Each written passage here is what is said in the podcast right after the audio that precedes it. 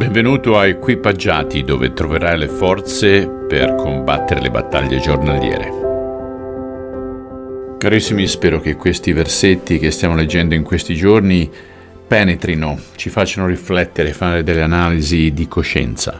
Continuiamo quest'oggi col capitolo 14 dal versetto 25 alla fine capitolo e poi cominceremo il 15 fino al versetto 8.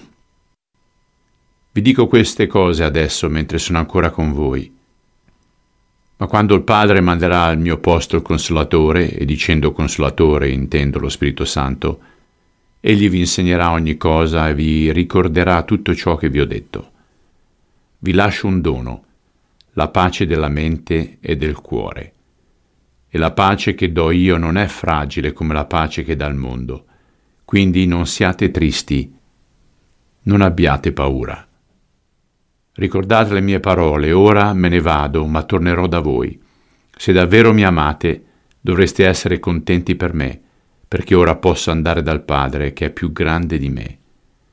Vi ho detto queste cose prima che s'avverino, così quando accadranno, crederete in me. Non mi resta molto tempo per parlare con voi, perché Satana, il malvagio, principe di questo mondo, s'avvicina. Per la verità non ho alcun potere su di lui, Sarò io a fare di mia volontà ciò che il Padre vuole da me, così il mondo saprà che amo il Padre. Venite, andiamo. Poi Gesù disse, Io sono la vera vite, e mio Padre è il contadino. È Lui che recide ogni ramo che è in me e non dà frutti, mentre pota i rami fertili, perché producono ancora di più. Voi siete già puri grazie al Vangelo che vi ho annunciato. Restate uniti a me, ed io resterò unito a voi, perché se un tralcio non può dar frutti quando è staccato dalla vite, neppure voi potete darne se non siete uniti a me. Proprio così io sono la vite e voi i tralci. Chi rimane unito a me ed io a lui produce molti frutti. Senza di me, invece, non potete far nulla. Se uno si separa da me, viene gettato via come un tralcio reciso che si secca poi viene raccolto e gettato nel fuoco a bruciare.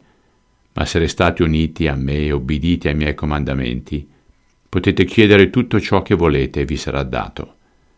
Ecco che cosa glorifica mio Padre, che voi produciate frutti in abbondanza e siate così miei discepoli. Signore, ti ringraziamo della pace che tu ci dai, la pace che questo mondo non conosce non ci hai promesso delle benedizioni particolari o delle protezioni particolari, ma ci hai promesso pace. E questa dovrebbe essere anche una caratteristica che le altre persone vedono in noi. Grazie, grazie per questo dono. Amen. Se non sperimenti la sua pace, allora chiediti, sono innestato nella vigna o mi sono reciso?